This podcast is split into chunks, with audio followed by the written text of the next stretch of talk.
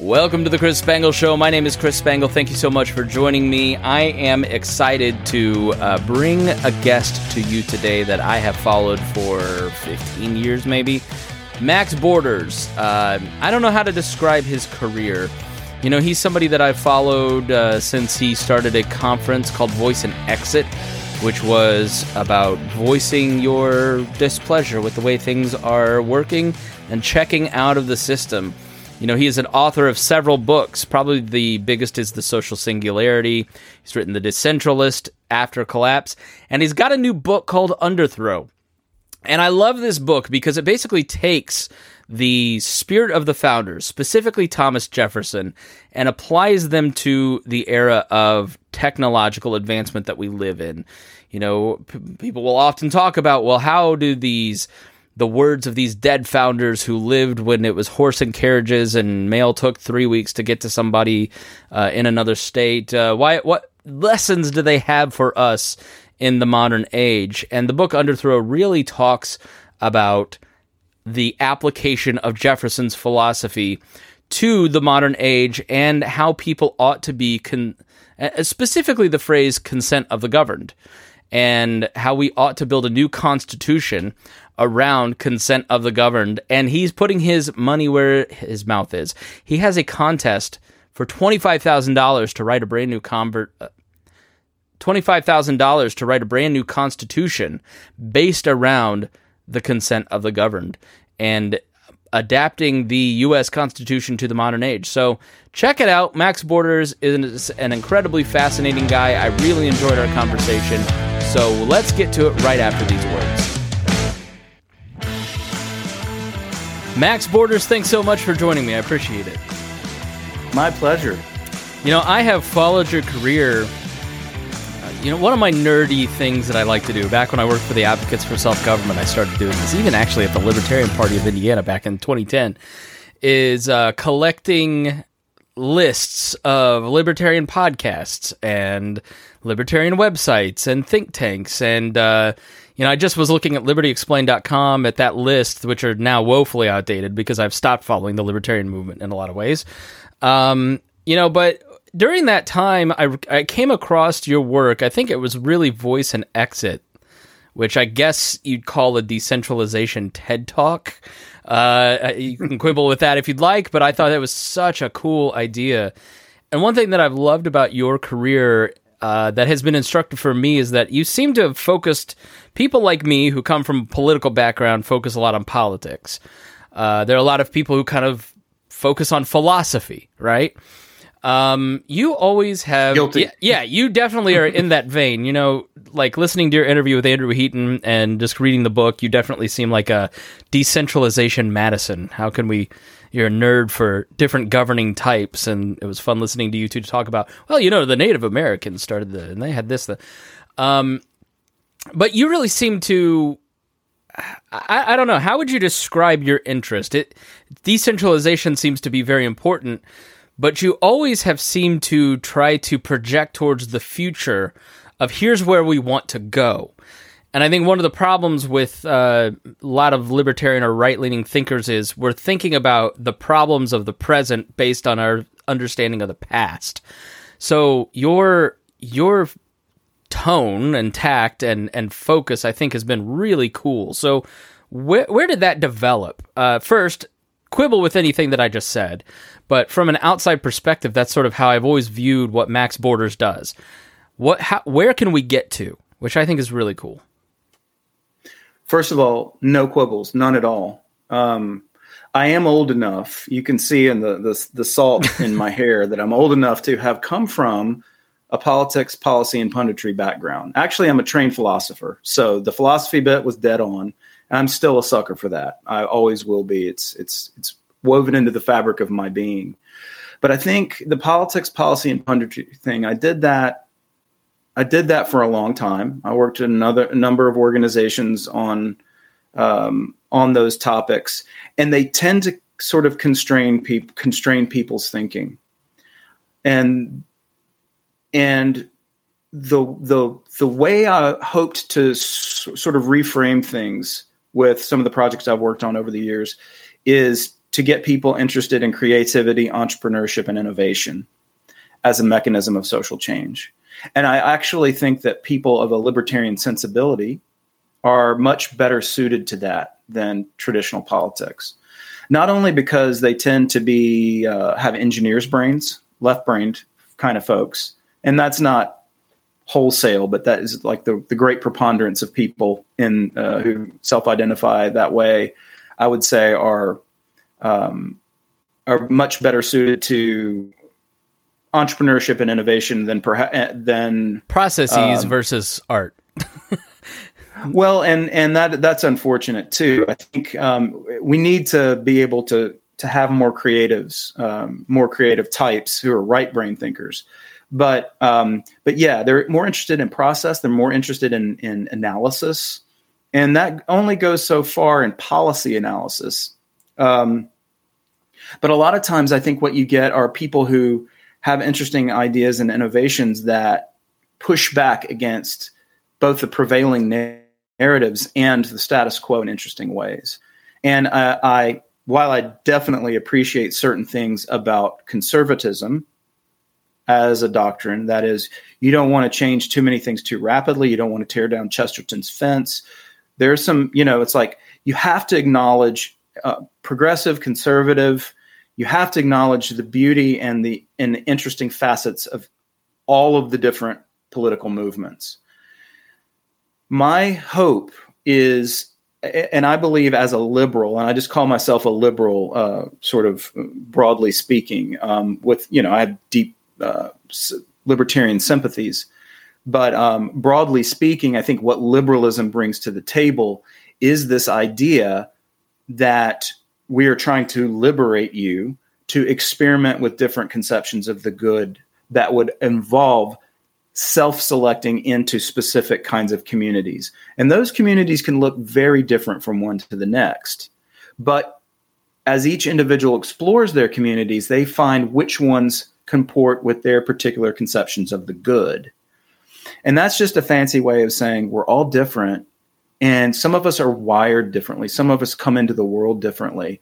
Um, and acknowledging that pluralism among people means maybe we're we're kind of trapped in a system where we're trying to figure out what the one true way is and bludgeon everybody with it.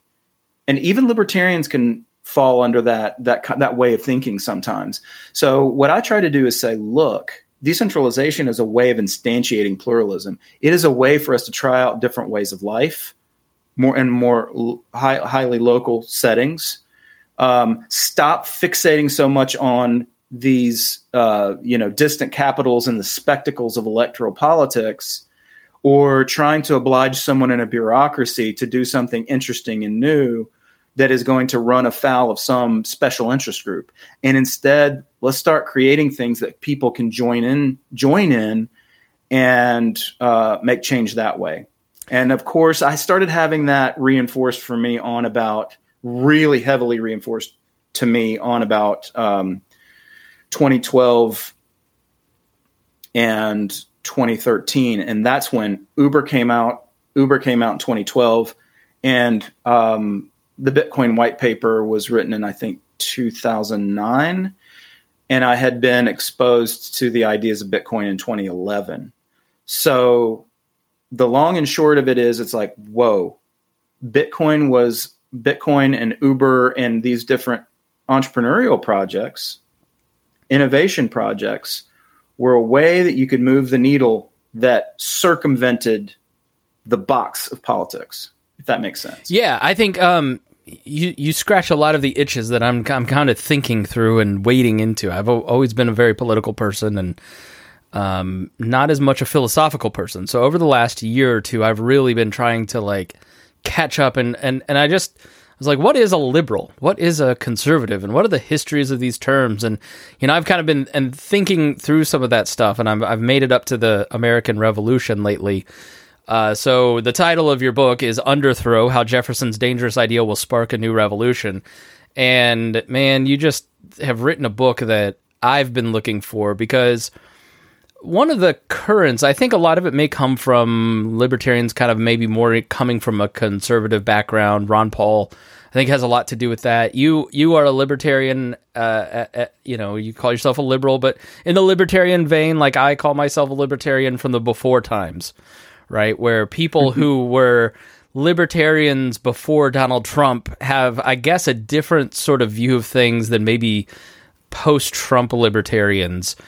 Um, they seem the more populist veins seem to have a lot more distrust in their fellow man than uh, they may be a little more John Adams than the Jeffersonian libertarians. Uh, where look, it's the consent of the governed, and yes, we should be skeptical of democracy, but decentralization is key. I've always believed that um, we that decentralization is the future. You talk a lot about pluralism, the idea that different cultures can and will live together and exist uh, in in proximity, in online spaces, in different places, and you cannot eradicate that. I think that there are some folks who have not under uh, have not figured that out. Uh, we talk a lot about the culture wars, so this is the first question. I've got a lot of questions out of out of some of the that that thinking there. Um, the first question is the culture wars and how you sort of interpret the the culture wars and you know i'm sort of like i'm a christian conservative leaning person who is deeply committed to liberalism and pluralism and democracy and capitalism and and kind of the the direction that you're moving with with decentralization uh, and that it's not going to be all that horrifying if we can just kind of break out of some of these propaganda models that we're under. Uh, how do you interpret it? Do you look at it and just sort of go, well, I'm just checking out of this and let's focus on other things? Or do you say, you know, one side will inevitably win, so we ought to participate? How do you look at, at the culture wars and these two sides that just keep bludgeoning each other in the press? Let me let me answer that with a reference to another another book I wrote back in uh, 2017, published in 2018, called The Social Singularity. I opened that book with this this the following metaphor. It's like, uh, what if you woke up one morning to check your smartphone, and most people do that in the morning now because that's that's the world we live in. You, you open up, you open up your smartphone, and you only find that there are two apps: the red app and the blue app how would you feel about your smartphone at that point? You would feel pretty disappointed because, uh, I mean, at least I would, uh, because, um, and and by the way, these two apps uh, fight over which one is going to be you're going to be able to use for a certain time period for the operating system, right? Which I would call DOS, the Democratic Operating System. yeah. Okay. Um, um, uh, outdated. outdated. That's right. So what we're living in now is DOS, the Democratic Operating System. And there are only two apps and there are only two choices. And that duopoly of red versus blue, it creates massive incentives to tribalize around one side or, or the other. When um, and what that does is it takes away from local experimentation. I happen, you know, uh, I just moved away from Austin to a much more conservative area. I love where I'm living now. It's beautiful and fun. But um, in living in Austin, it was a really heterodox community. There's all sorts, everything from progressives, you know, hippie types to um, to techies, uh, you know, which which you might call the the, the gray minded. Um, from um, Balaji Srinivasan, I think, taught me that. Um, and uh, to to obviously conservatives and Christian conservatives in Austin as well. And that that heterodox community, um, when you really start talking to people and you start talking about their values, the things that they want, you realize that they engage the, the way they think about their community locally is a far cry from the way they behave online when talking about the macro picture. This system of incentives kind of it sort of forces us to want to um, because we live in a system where the idea is if our team gets elected we get to uh, we get to install them at the highest echelons of power and we're going to get to our chosen way gets to be everyone's chosen way shoved down everyone's throats decentralization which is uh, you know i would say the mechanism the the political mechanism for uh, you know, which is, which is just breaking up power into smaller, more local units so that people can more readily or more easily self govern. What they instantiate more locally might not be what we're used to. They might be able to experiment with a little welfare state locally when people know their neighbors better. And that welfare state is administered in a way that's much more communitarian than it is now. Whereas we just, for example, outsource our sense of responsibility for our, our fellow man to distant capitals and expect that this largesse is going to be just sort of, you know, distributed from on high as if by algorithm. I mean, that's really what it seems like. Faceless bureaucracies just just cutting checks to people. It's almost like a, vote, a vote buying scheme. Yeah, versus the township model here in Indiana, where you can go and help, they can help turn on your lights, buy your kids school clothes, but they're going to come out and do an inspection, and they're going to turn down two thirds of the people because they could t- sell their TV, right? You know, versus or whatever. Who, yeah. what bureaucrat are you trying to convince that just doesn't care because they don't have to? Right, and and and you know, I think the more abstracted away people uh, get from their governance, which is the electoral spectacle that happens every two or four years. Some people don't even do their their midterm elections; they just care about the presidential, because that is that gobbles up all of the real estate, all the media real estate, all of the you know the cult of the presidency and what and the the administration, presidential administration has so much power. The executive branch has so much power now that the deep state is a very real thing, and we I don't think anybody can deny that anymore. It used to be, you know, that you they'd make fun of you if you said the deep state, and today it's sort of like, yeah, that's the reality. Um, whereas if you had a model that was more like, let's say, Sweden or Liechtenstein, or a city state like Singapore, Singapore is very conservative in its orientation in terms of social freedoms. They will put you to death if you try to sell someone a certain amount of drugs. Um, I don't like that as a liberal. I, I, find that a little, you know, a little too excessive. Uh, but, but I think you know, in terms of uh, as a local municipality, if I wanted to opt out of something like that, if you can reduce the cost of my exiting some jurisdiction that doesn't comport with my conception of the good, I can go live in another one that is a little more liberal in that regard. And um, then I'm not fighting with my neighbors in the next county over what gets to be shoved down everybody's throat at the state level or the national level. So, of course, the founders cottoned onto this very early on with the idea of the Ninth and Tenth Amendment, building in federalism. Um, I, I don't think they anticipated to what degree the Ninth and Tenth Amendments would be defenestrated, disregarded, completely ignored, not, yep. totally unknown. Yeah. That's right. So, in f- trying to find a way to resurrect uh, uh, some sort of subsidiarity rule, which com- comes out of the Catholic tradition, the idea does, but is, is basically like let things be decided at the most local feasible level. You can get as close as possible to anarchy without ever really getting there. Sometimes I call myself jokingly an asymptotic anarchist because an you have the, what? asymptotic anarchist. It's a it's a fancy word. So an asymptote, and, and I'm not a mathematician, by the way, so I um, I'm using this metaphorically. But an asymptote is a curve that approaches a line like an axis and never actually gets there, right? In mathematics, it's the same kind of idea, like Zeno's paradoxes.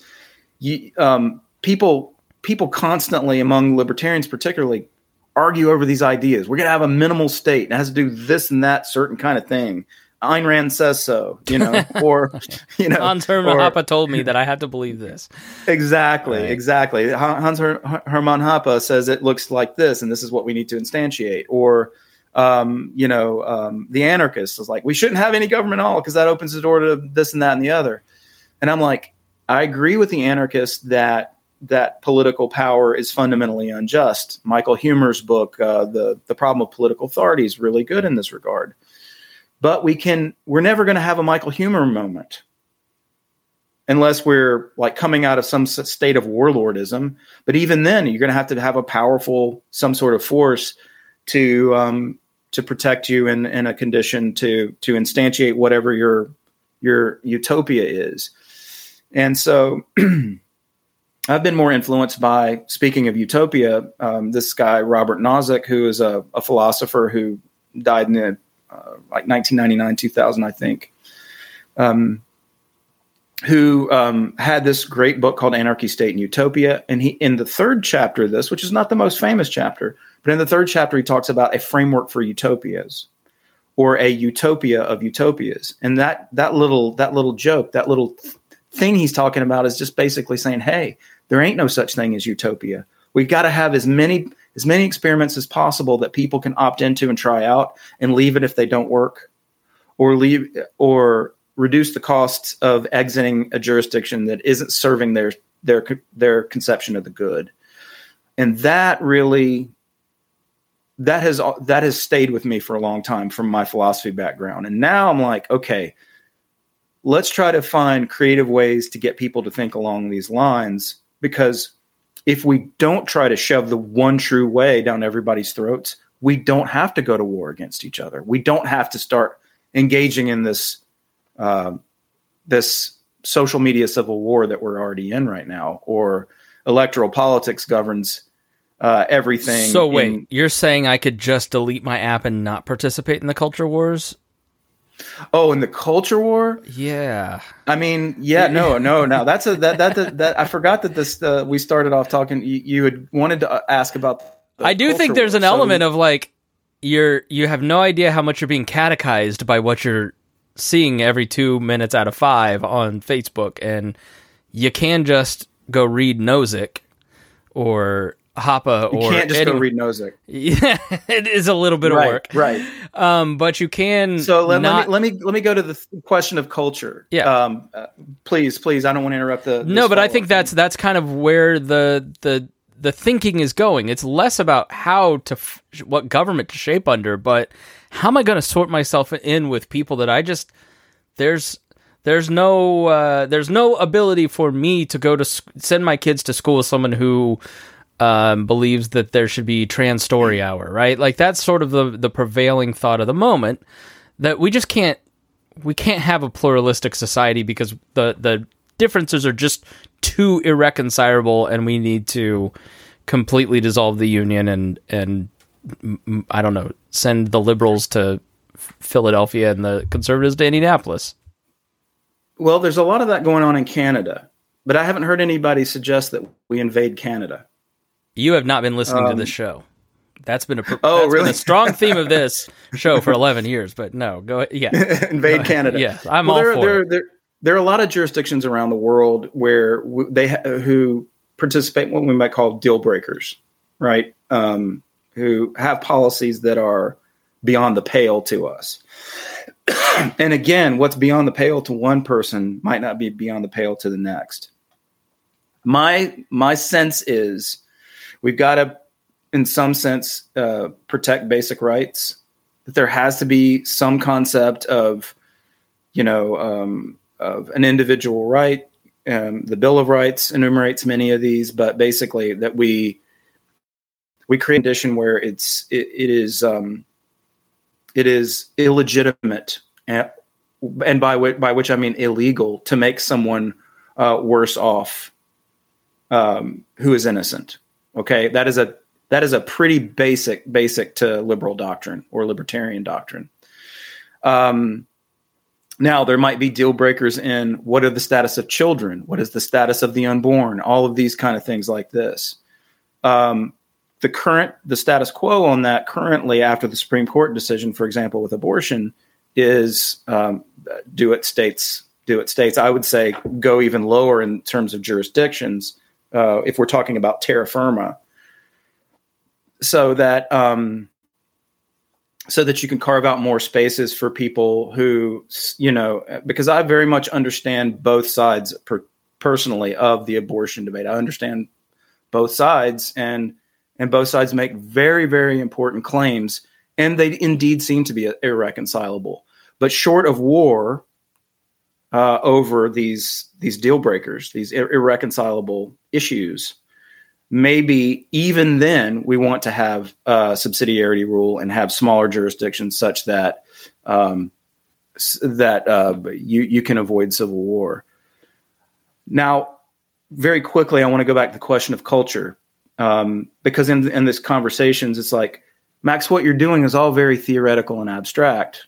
You know, um, and you know, you're trying to teach people this what the benefits of civil uh, decentralization would be. In in Switzerland, for example, the canton has more as much authority as the federal government. So cantons are uh, able to set most of the rules for that particular region in Switzerland. The federal government uh, is more of a, a, confederation. In fact, it used to be called the Swiss Confederacy. It may still be, but um, but there is a a, a balance a un- between unity and diversity in Switzerland that has held together for a long time. And they're generally known as peaceful people.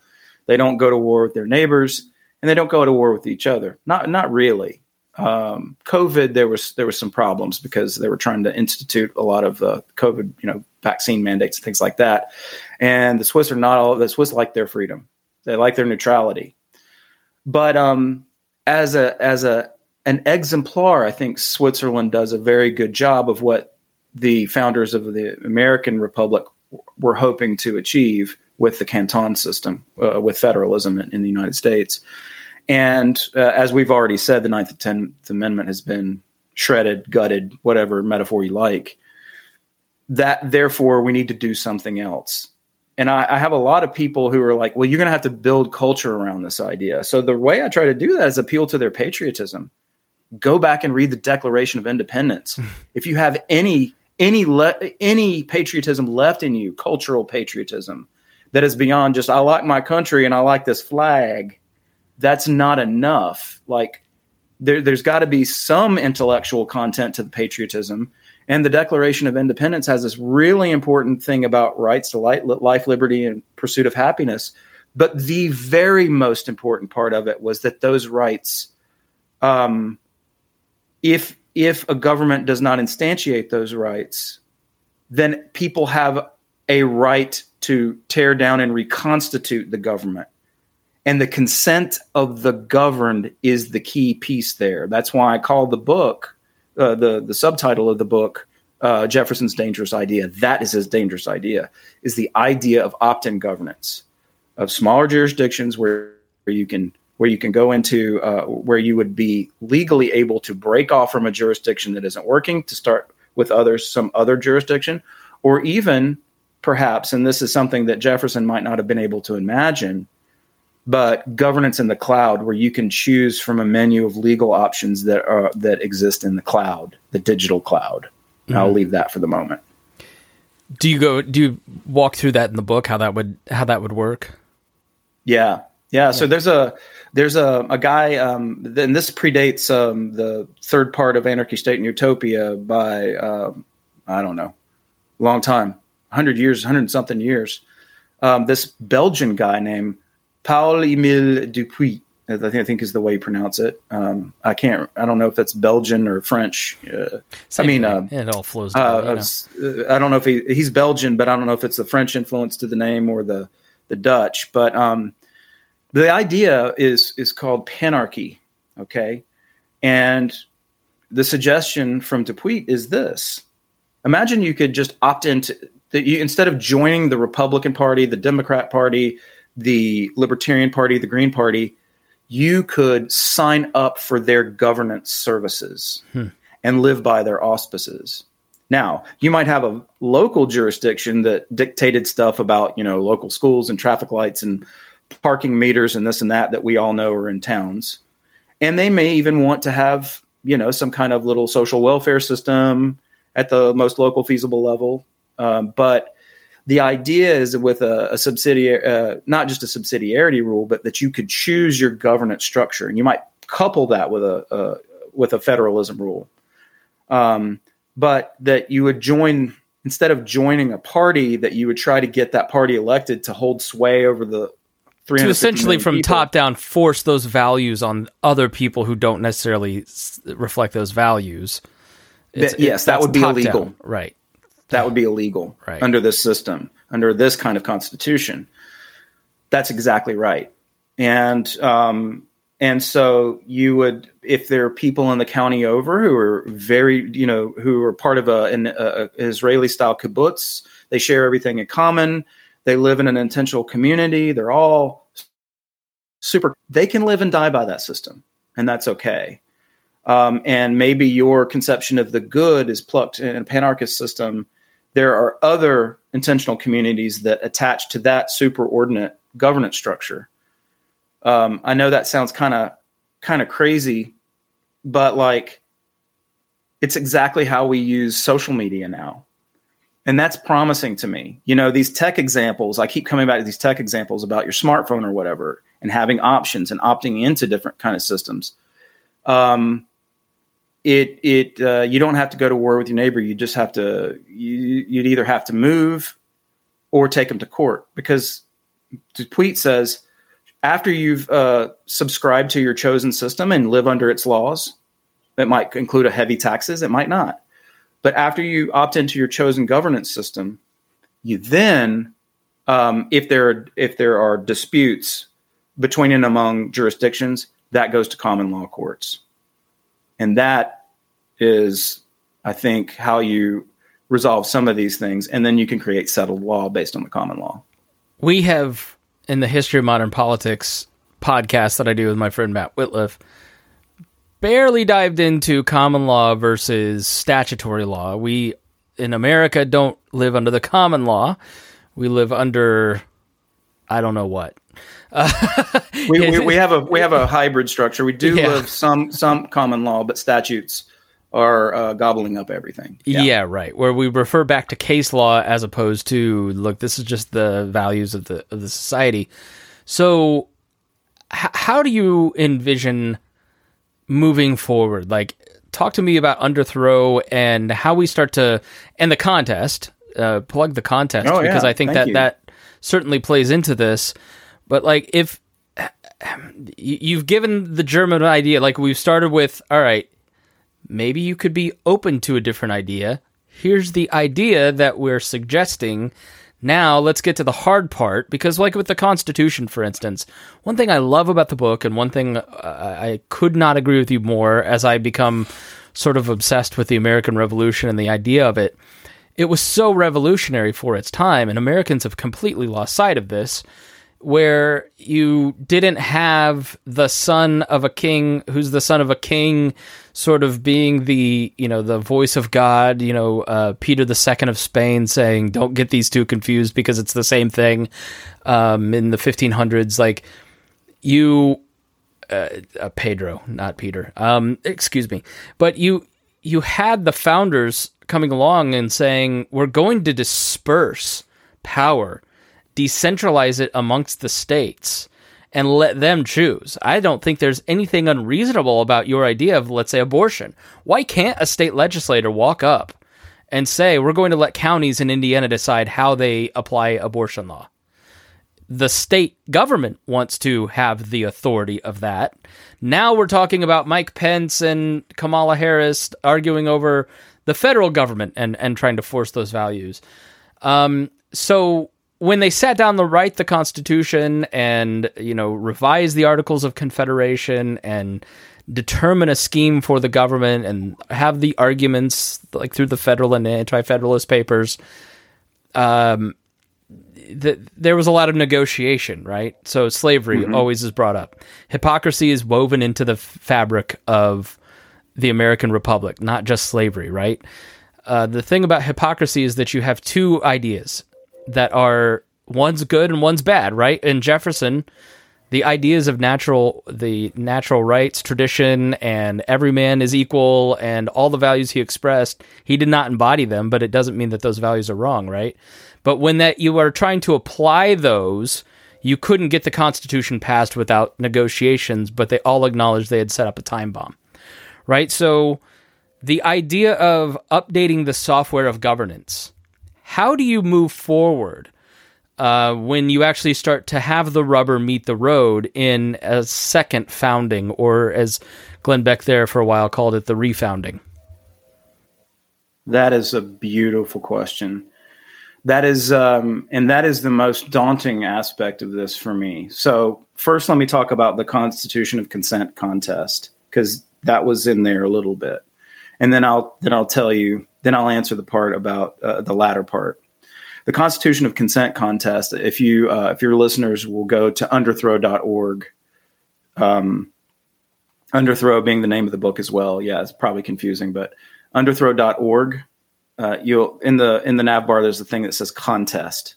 That contest, uh, we're offering uh, twenty five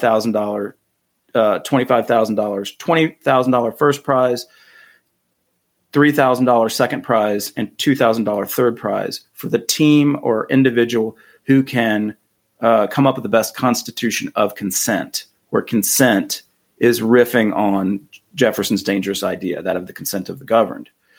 Um, all the hardcore libertarians out there who like Lysander Spooner will will like the fact that you actually have to sign this declar this uh, sorry this uh, constitution and um, we, I think Jefferson would agree. Jefferson was worried about the sophistry of the of the general welfare clause and others, and so also was um, the or the anti-federalists who opposed it. In fact, Robert Yates of New York walked out of the Constitutional Convention because he saw that they were going to create an imperial monster, and boy, was he right. It happened. New York and that is not sign it, and New York's ob- objections largely were right. That's right. And the other New Yorker uh, Hamilton uh, was the one who ended up winning the day and winning the argument. And he, frankly, was responsible in great measure for ruining the country and giving us the the shit show we have today. Excuse my mouth. But um, Jefferson, um, you know, and so people are gonna people might confuse me for saying that I don't venerate the Constitution. I think it was a, a brilliant, brilliant document. It did something to the world it, it created a, a situation that um, that changed the world in, in in a great many ways to positive effect. I admire it deeply, and I think that there are features of it that must be copied. Personally, so when I invite people to enter this contest, it's like, how would you improve on the old Constitution? What would you keep? What would you scrap? How would you institute this this idea of self, right of self determination for jurisdiction? Right? So you, if if if this um, northwest, I think it's Washington or Oregon, nor, sorry, northeast Washington or northeast Oregon wants to break off and join Idaho, they can do that. That's their prerogative. Um, where those kind of features are built into it, where there's no question about the legality of the right of self determination. And that individual people can be signatories to this. So at the macro level, it's like, yes, I want to participate in this, and this is my chosen body of law. and of course, it would build in the common law and, and not privileged statute law. I'm aware of the irony that a constitution is a form of statute, but otherwise, judicial supremacy. You know, you resolve your disputes among between and among jurisdictions, between and among, among people in common law courts. This is the way you make you have Hayekian bottom up law, spontaneous order kind of law.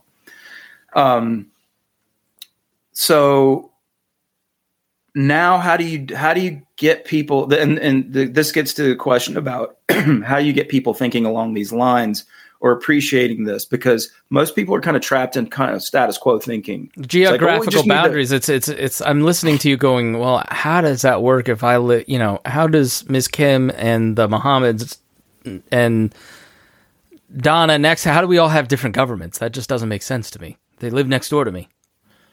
Well, you're going to have different governments, right? You're going to have a local government that's going to that's going to have uh, you know resolve questions on certain things, like maybe parks and roads and uh, drug policy, right? You know, they might have a red light district, but that's it, or they might have you know completely drug free zone or something like that. Um, and you're going to have to figure out where in the governance stack that goes. So the idea is you're going to have multiple jurisdictions, but the federal jurisdiction is going to only be responsible for ensuring that no single jurisdiction gets too big and has control over everybody else. So that that one true way getting shoved down everybody's throat problem gets solved. Um, now, the here here's how it would work. I, I see what you're asking now. I was interpreting you in a different way, and I'm going to try to answer both ways. Think about um, right now. We you and I see each other on Facebook all the time. I happen to see you all the time. You got a pretty family. you're building. Thank you. And um, and uh, every once in a while, I'll put pictures of my my kids on there. I hope you see those. Um, and we can join Facebook groups, right? We can join all kinds of things just on Facebook. If Facebook we considered our uh, our social operating system, there's all manner of things that we can join in or or you know get out of in Facebook. If you use that as a rough metaphor for what I'm describing, you would be able to there are certain things that are going to have spillover effects for communities. So you might have uh, stronger drug prohibition laws or or whatever in a in a jurisdiction. Um, and you're going to have to have people fighting in courts over whether and to what extent they can defend themselves for Second Amendment, which some people see as very basic right. Um, but the idea of governance pluralism would be it, it seems arbitrary that I can have a say over how people, I'm in South Carolina right now, how you in Indiana ought to have to live, but I don't have any say of how people in Mexico or Canada live, even though I'm closer to Mexico perhaps than you.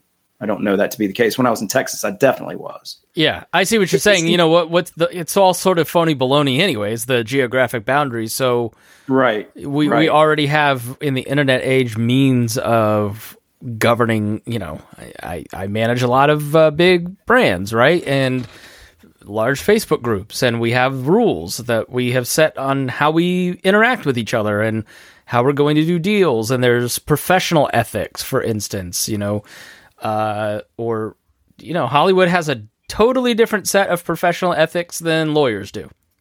You know, have you ever talked People, to a lawyer? Uh, talking to a lawyer, I had to do it yesterday. Nice guy. He he's a phenomenal human being, but they will commit to nothing because of ethics, right? Like they will they will not give you an, an doctors are the same way just because ethics, uh, you know, being in the media. I have a certain philosophical approach to how I treat other people or use these platforms. And, and, other people choose different ways, right? But I, I have my set of ethics, right? So is that sort of what you're saying? Where look, we already have all these instances where we have in the digital age created these different sets of ethics in which we govern ourselves. Why not start to or implement that? Right. I, I, you know, I know a bunch of people who don't live in Delaware but incorporate in Delaware because right. they have a body they have a body of business law that extends back really far and it's it's good quality law people like delaware's business law so they incorporate in delaware it's low tax it's this it's that um, you know um, there are uh, for example in estonia estonia has e-go, uh, e-residency. You can become a resident of estonia without actually having having to live there. And you incorporate in Estonia and you enjoy their low tax environment, you enjoy their whatever aspects of their legal code they're proud of, and they think that, you know, and if you're living in an African nation where um, the the the bureaucracy is thick and the regulations are so strong that, that it makes it virtually impossible for you to create a business in that jurisdiction, you might want to pluck from a menu of uh, options also, there's international law governing business between and among multinational corporations that hold sway all the time.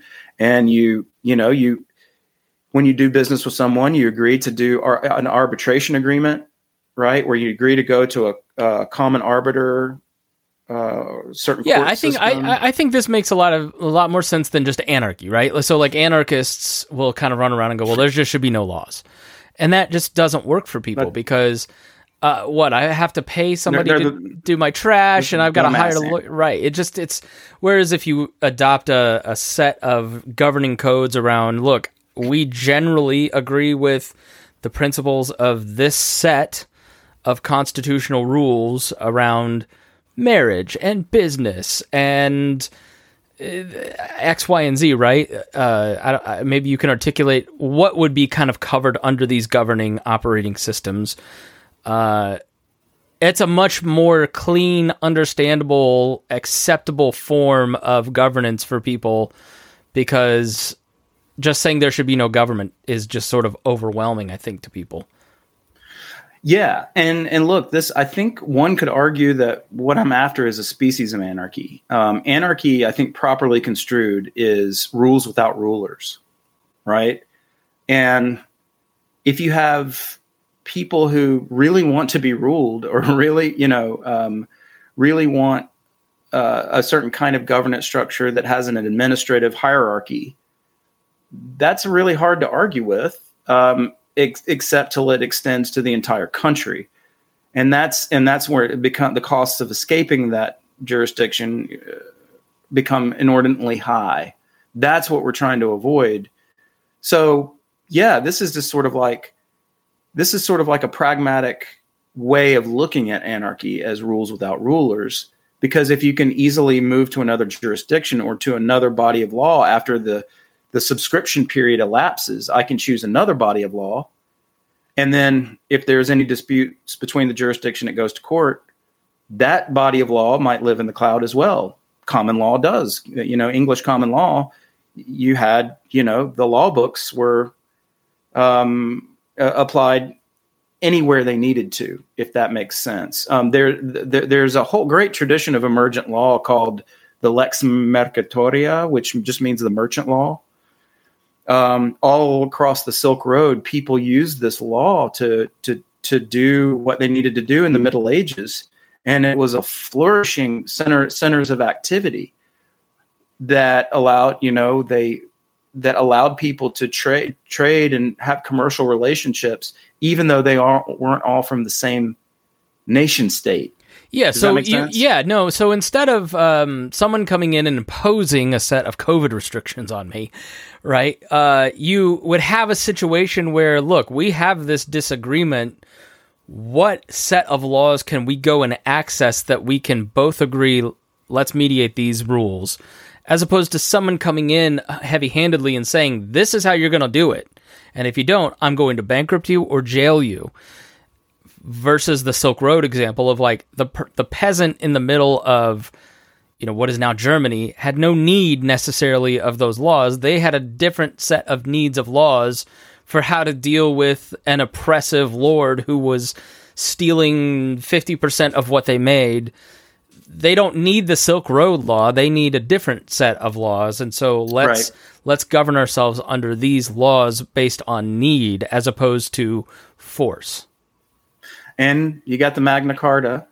You already had um, you already had the um, uh, English common law when you got the Magna Carta. You know, there the, the, these emergent forms of law have always been with us. It's really the Romans who ruined everything with statute, the Justinian law. Um, and yeah, they had their legislative bodies and their deliberative bodies, you know, the Senate and so on. But um, it's this idea of sort of statutes holding sway over great swaths of territory to be administered by governors or satraps or whatever that um, uh, the influence of Rome persists today. And it's not to say that everything about Rome was bad. It's not. I mean, there were some amazing things the Romans were able to achieve, but they did a lot of it through you know imperialism and conquest even you know even as the republic the the um, people underestimate the degree to which the english common law is a superior form of law in my opinion. Um, notwithstanding my my uh, idea that it should start with a with a constitution which is a statute. Well one thing and, and this is kind of my final actually actually no it's not. In this situation it's a multilateral contract and that is the difference. It is something you sign and agree to live to, and that's the difference. So, how would you deal with somebody that doesn't? You don't agree on what laws, what constitution to adopt, or what set of laws? How how would you you know deal with that? Where I'm living in my landlord's house, and look, he just decides. That's sort of always been my hangup on anarchy, right? Like. I, I agree to use this court and he agrees to use that court and well we just can't agree on court so I'm going to just take your stuff right they have more power than I have because they have more capital. Uh, I could see that possibly being a breakdown in the system. How would you answer that? Yeah, I think you're going to start to see um, all sorts of uh, all sorts of things that spring up around this in terms of um, um, uh, you know uh, insurance structures and things that you know it's like if you get an economist can map this out for us, but basically, conflict is costly, right? And um, a lot of things you might do if you were if we were to opt uh, a bunch of us were to opt into this constitution, but others not. It's sort of like dis- disputes that you might have with someone who's from Mexico or someone who's from Canada. You know, there has that has to be reconciled in some way. International conflicts happen all the time and are reconciled, and they're not reconciled at the UN. They're usually um, done through arbitration courts. I think that's a good point. So you, you have Belarusian agreements where, you know, in the past, Ukraine and Russia or the United States and Russia have had to meet in Belarus and hammer out an agreement through arbitrators. And so, yes, while it would be annoying that you would have to have arbitration, you'd have to have mediation, you'd have a lot less government force in your life. You would just have sort of like divorce, right? Like, it, nobody goes into marriage thinking they're going to get divorced, but when it goes wrong, you have a, a system for dealing how to, and nobody ever comes out totally happy, but at least it's somewhat fair for for some folks. The the final thing that I wanted to bring and up, there, about, and there yeah. are different laws in different states, by the way. Yeah. Right. So you know, with a subsidiarity rule, and I would encourage people who want to enter the Constitution of Consent contest to consider a subsidiarity rule, which is all law, all, all decisions must be made at the most local feasible level.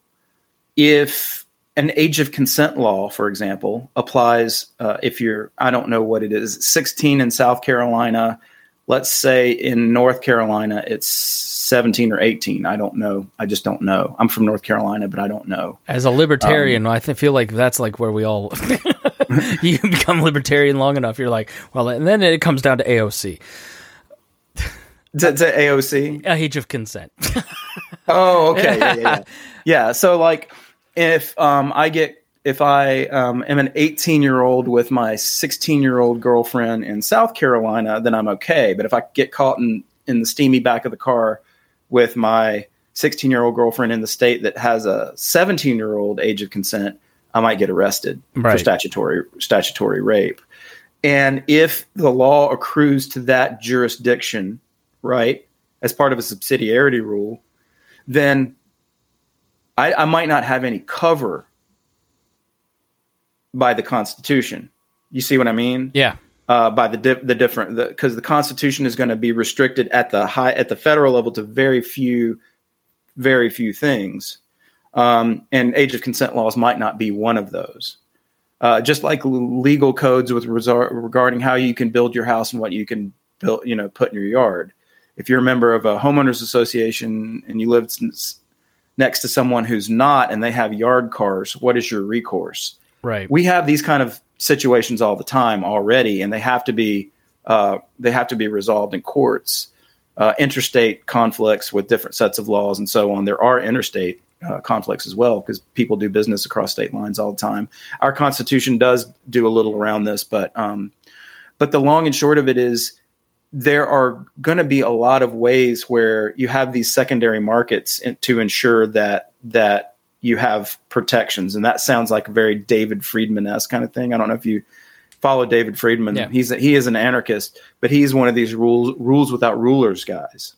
In other words, you um, there are strong incentives for you to mitigate conflict by um, making sure that you have some kind of uh, legal insurance or you're part of a protective association in which that is bundled in as part of your membership dues. There can be all kinds of ways that these things can spring up. It depends on what kind of body of law you have. And I'm not prescribing any anything. I've given a set of guidelines, a basic outline of the kind of things I want to see.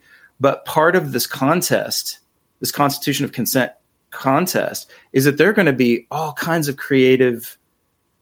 Again, this goes back to the idea of creativity, entrepreneurship, creativity, innovation, and entrepreneurship, that you can have legal innovations too. We want to discover these through this contest. Somebody might think of the thing that something that we've never thought of, and that could be instantiated into law. And then we build culture around that. So really quickly, Chris, and I don't mean to just blather on, but no, like um, that's what we this, do here. I, well, well, yeah, but you got a lot of questions, I'm sure. Um, this idea of building culture around something. This this guy who's been Balaji Srinivasan has been on the uh, the the major podcast scene for a long time.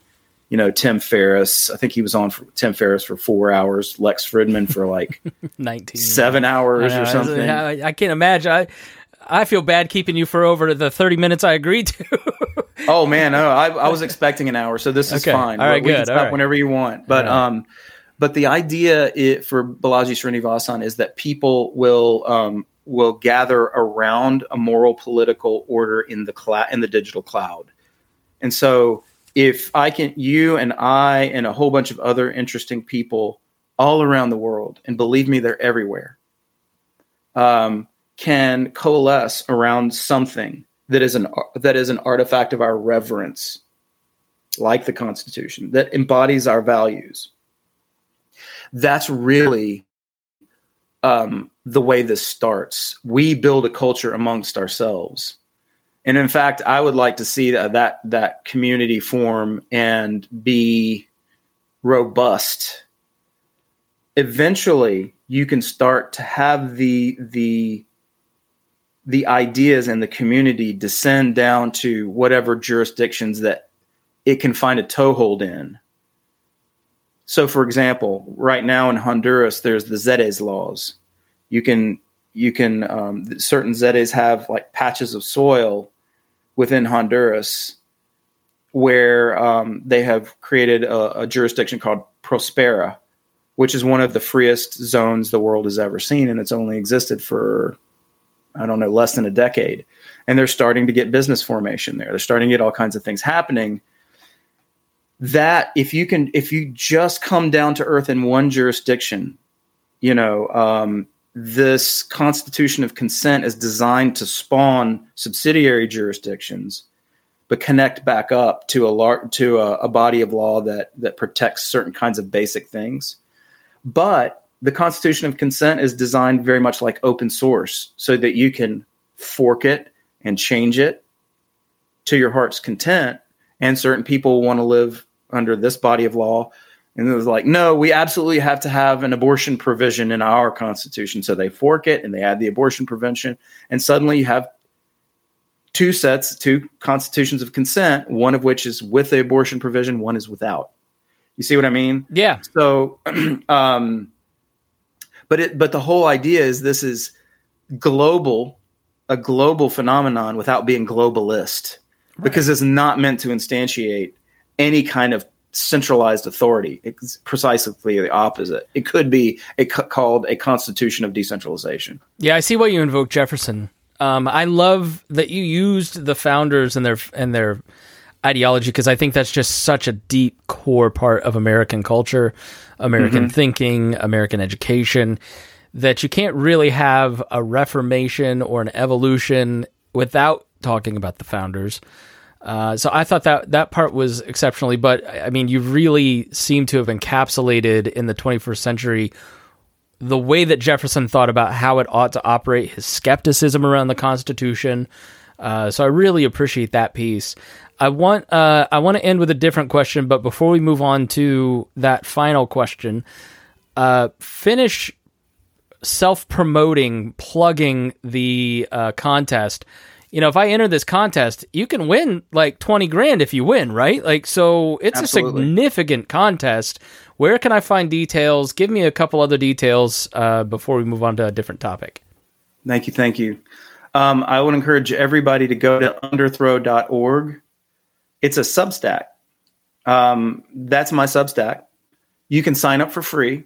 You can also sign up to buy me a cup of coffee every month, and that is most welcome. We'll use those resources to, to further promote the Constitution of Consent contest and these ideas, these the, the these fairly radical um, radical ideas about uh, how to how to create a social order that makes everybody as free as possible, but still united under the banner of broad liberalism, right? Um, so underthrow.org, you come there, you, you'll get treated to um, a, a lot of different voices, mostly mine, but also some others who people who think along these lines and in this vein. They're very uh, libertarian informed, so they won't be disappointed if your listeners are libertarian. And um, you go to the nav bar and click on contest. That is the con that'll give you the entire contest page. You can see the rules, but also the guidelines, the kind of things that we're looking for as judges. Um, and yeah, I would encourage everybody to think creatively about how to create a new constitution that achieves these kind of things, as well as gives you an opportunity to win twenty thousand dollars. Who could who couldn't use that now, even though the dollar is um, purchasing power That's still a lot of money. That's still, still, a, really good amount of money. Uh, and the book is Underthrow How Jefferson's Dangerous Idea Will Spark a New Revolution. I'll put links to both of those things in the show notes. You're a very smart guy who seems to think differently and access very smart and uh, bright people that are coming up with new ideas. I had not heard of like the Honduras Prospera, right? Some of us are still woefully stuck in Politico and uh, politicalwire.com and things like that, right? Um, I'm interested in you know uh, out, having you outline your media diet. How, what do you read? Where do you find your books? What websites do you visit for news? If you even look at news, like like if I were uh, you know we're starting Chris Spangle University, and I'm hiring you to teach people how to think critically, think differently about philosophical topics and um, a conception of the future. Where would I start? Where would you start outlining in your course? Hmm. Let's see. I I read my my my consumption diet is uh, is often just what other people find interesting that has an interesting title when I click on it. So I have to be very very honest in saying that's probably fifty percent of what I consume, and and podcasts recently. Um, I have a I have a ton of books and things that I that I from the past and things that I like to read today. Um, they make fun of me uh, my last name is Borders, and there used to be a Borders Books and Music, and my my office is just a bunch of books, and and so you know I'm Borders the the book book order, but um, as far as uh, things I like to read, believe it or not, I like to read what I call dissident leftists. Okay, those are people like Matt Taibbi, um, Michael Shellenberger, Glenn Greenwald. Those I start. I, I often start with those guys because they're doing the they're doing a better job of of really critiquing the authoritarian left than the libertarians are doing. I, I kind of get the sense that the mainstream libertarians are trying too hard to maintain this kind of this kind of neutrality, um, this kind of dispassionate or or sort of I don't know detached view uh, in what they're doing, or they try to uh, maybe call spades spades uh, with everybody without without just every once in a while going, okay, these these folks have a point. Whereas the dissident leftists um, are really really interesting in their critiques of their own kind because they see the illiberal nature of the the way the left is trending right now, and I think they're right. Um, I also like reading really interesting right right leaning people. And uh, right now, I'm not mentioning any libertarians that I'm reading. Right, so people yeah, like uh, not, Paul, there's there. I was looking at that list that I kept on LibertyExplained.com. Those websites aren't being updated. The organizations aren't as active. The people people have kind of moved on. There's there's a there's a hollowing out. I think of kind of where the intellectual class of the libertarian movement was maybe a decade ago. And I do agree with you. I tend to like people who are criticizing their own in group. I think that's far more interesting than somebody who is in the out group. Like the Daily Wire mm-hmm. constantly criticizing leftists or the New York Times calling everything far right. Like to me, that's not as interesting as maybe somebody who's in the tribe kind of going, I understand my people and I think this is a, a problematic thing and here's why we think that and here's why I think, you know, so I, I tend to agree with you on on first the out group in group criticism, and then also not a lot of libertarian stuff out there that's as not like it was, right? I, I mean, there are really there are libertarian adjacent things like uh, Astral Star Codex, which is um, uh, uh, Scott Alex- Scott Alexander's uh, work, and that's a pseudonym. Um, there is, um, uh, you know, people like even even some of the sort of the dark enlightenment people like Curtis Yarvin, like I checked that stuff out. I, I did a big critique piece of Curtis Yarvin um, in Quillette, but that doesn't mean that that I'm not still interested in what he has to say because he has freakishly he guy's freakishly smart. Um, on the right, and also a recent convert to the right, is this guy named um, uh, an English fellow who lives in Ireland, who's a deep traditionalist who is converted recently to Orthodox Christianity. He's got some really interesting ideas from the perspective of a newly converted Christian conservative. Um, his name's Paul Kingsnorth. I like to read him. I like to read uh, just some of the heterodox stuff like UnHerd. They've got some really great writers. The Free Press, which is kind of like a centrist heterodox thing that um, the former uh, opinion editor of the New York Times started, Bari Weiss. Um, and she's also a, considered a dissident now because she was unwilling to toe the party line and she wanted to have a, an editorial page that represented a lot of different views. And the you know the the wokies at the new york times basically tr- tried to run her off and essentially uh, succeeded. But she's doing really interesting stuff now on her own terms. Um and, you know people like um um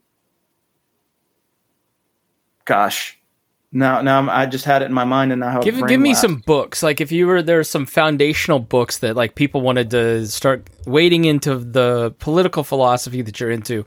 What are like three to five titles that you'd say, look, this I think these were foundational, and you should definitely check them out. They stand the test of time. Okay, uh, that's that's an easy one. I would do um, Two Cheers for Anarchy by James C. Scott. I would do uh, Anarchy, State, and Utopia by uh, Robert Nozick. I would do The Social Singularity by Max Borders, obviously, because that's really a distillation of a lot of a lot of my influences and ideas. Um, I would say um, um, the the recent works of Matt Ridley I really like Matt Ridley. I like the way he thinks about uh, economics and technology. And I would say um, the Bourgeois series from um, Deirdre McCloskey. Thank you. You're welcome.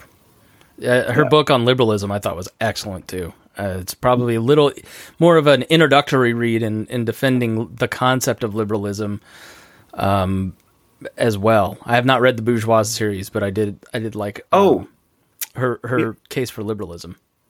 Yeah, there's two more. Two more. I'd say the Sovereign Individual by two authors, um, Rees-Mogg and the the other author's name escapes me. Um, and the Network State by Balaji Srinivasan, which is a, a recent book. James Dale Davidson. Yes, thank what, you. What was the last one? I'm writing these down. uh, yeah, the Network State by Balaji Srinivasan. All right, cool.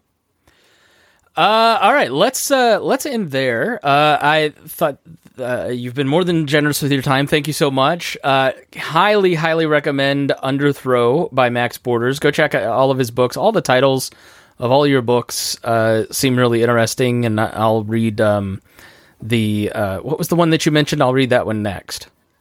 The Social Singularity. All yeah. Right. That's that's my most popular book, and you know I have to acknowledge it. For some reason, that flew off the sh- shelves and um, uh, or the, the, the virtual shelves because people you know find it in Amazon. I own this. And okay, uh, yeah, it's six bucks, and uh, it's on Kindle Unlimited, so there's no reason not to. Come on, people. Yeah, and then um, and then Underthrow. Yeah, I, I could really use the the algorithmic lift on that one. Yeah, and I, if you if I, you have any listeners that are that are broke and just and want it, I'll send you the ebook for free. don't say that. No, don't be a freeloader. no, buy the book. well, this audience has plenty of money, Max. I trust me. Right, These are right. not poor libertarians. well, uh, that's great. That's right. great. So no, we're not if, giving. But you, if you if you've got a college kid out there who who's broke, I'm happy to send them. There we go. Because they rate it, rate it on Amazon. yeah. All right. Thanks so much, Max. I really appreciate it. Oh, likewise, Chris. It was a delight. Thanks so much for joining me here on the Chris Spangle Show. If you got something out of this, please share it. That's the best, really the only way that podcasts and content creators like Max and I can grow in what we do. That is the best way to support us. Second is throw in a couple bucks on Patreon or, you know, his Substack and make sure you buy his books. And it's really important to support creators that you find interesting. Thanks so much for joining us here on the Chris Spangle Show.